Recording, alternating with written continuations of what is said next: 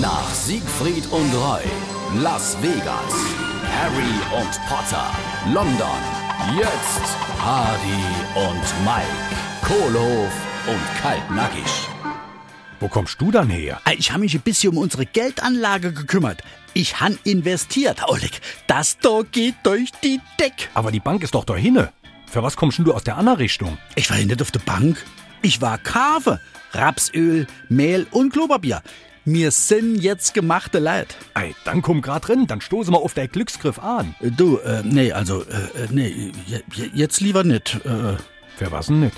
Was ist denn los? Alter, lauf doch jetzt den neue T-Shirt bei dir ganz frei durch die Stub. Das ist mal zu gefährlich. Ah, da muss ich doch keine Angst haben. Der macht nix, der ist total satt. Woher willst du denn das da so genau wissen? Ei, ich finde seit heute Morgen unsere Assistentin nämlich.